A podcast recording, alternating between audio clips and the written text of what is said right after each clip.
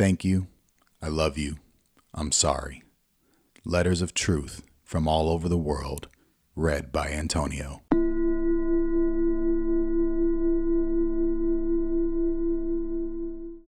Hey, what's up, Dad? I wanted to write you to see how you've been doing and to let you know how I've been. How have you been? Not much has changed with me.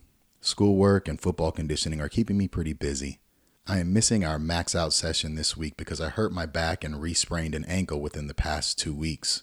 At the beginning of the semester, though, I hang cleaned 285 and squatted 455. I just got on the board for this preschool here. I think that'll look pretty good on an application if I plan on applying for Teach for America. I've been working as weight room monitor and doing some community service again. So I've just been doing a lot of work so that my resume looks decent in a year. I haven't been in touch with Lil Chris as much as I should, but when I do talk to him, he seems to be doing okay.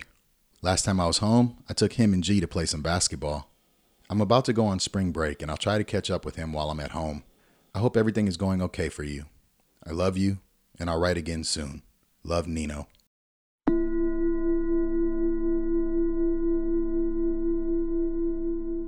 Thank you to all of the authors for sharing their letters of love.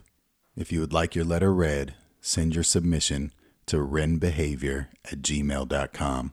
That's R E N B E H A V I O R at gmail.com. And as always, thanks for listening.